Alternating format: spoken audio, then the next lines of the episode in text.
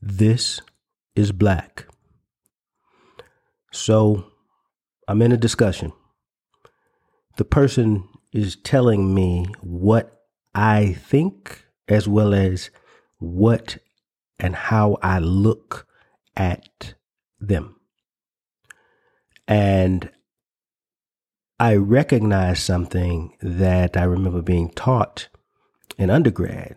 They were projecting, meaning that's the way they looked at life, that's the way they saw life, and th- therefore they project that onto everyone else, meaning they believe that everyone else sees life and looks at life the same way. And in this idea of projecting, I started to again not only see self, but also thinking about all the times in this society that that's what we do. We project. Oh, this is what this person is saying. This is what this person means. Did you ask them? Did you sit down and get a get their explanation for why they may have done what they've done or why they, oh I know what they did. I know why they did it. That's because that's what you would have done or that's your experience. Sometimes, ladies and gentlemen, we are projecting onto the world that which we are, and then the expectation and the things that we are getting back are the very, very thing that we see or want to see. Um, I was listening to a guy who he, he gave a quote. He said, Proof is useless unless it is proof of something people already want to believe. And I thought that was a true point of our society today. Proof is useless unless it is something that we already want to believe. And we project that reality forward of this is what I think already, this is what I believe. And this is how you get to a point where no matter what the facts say, no matter what the evidence shows, I don't believe it. I don't want to believe it because that's not the way I see life.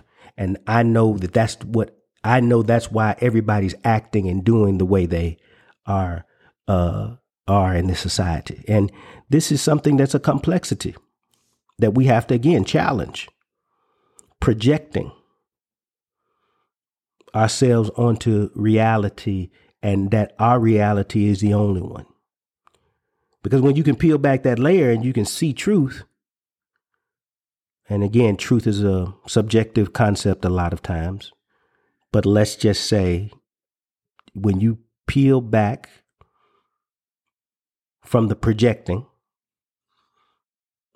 proof or evidence or fact may be the answer to how you can get to that place of peace.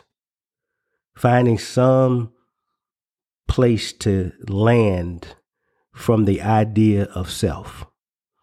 And in an earlier cast in this season, I actually spoke about this understanding of, of peeling back.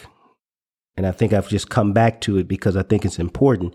You know that we all suffer from trauma. We all suffer from things that have impacted our way of looking at the world.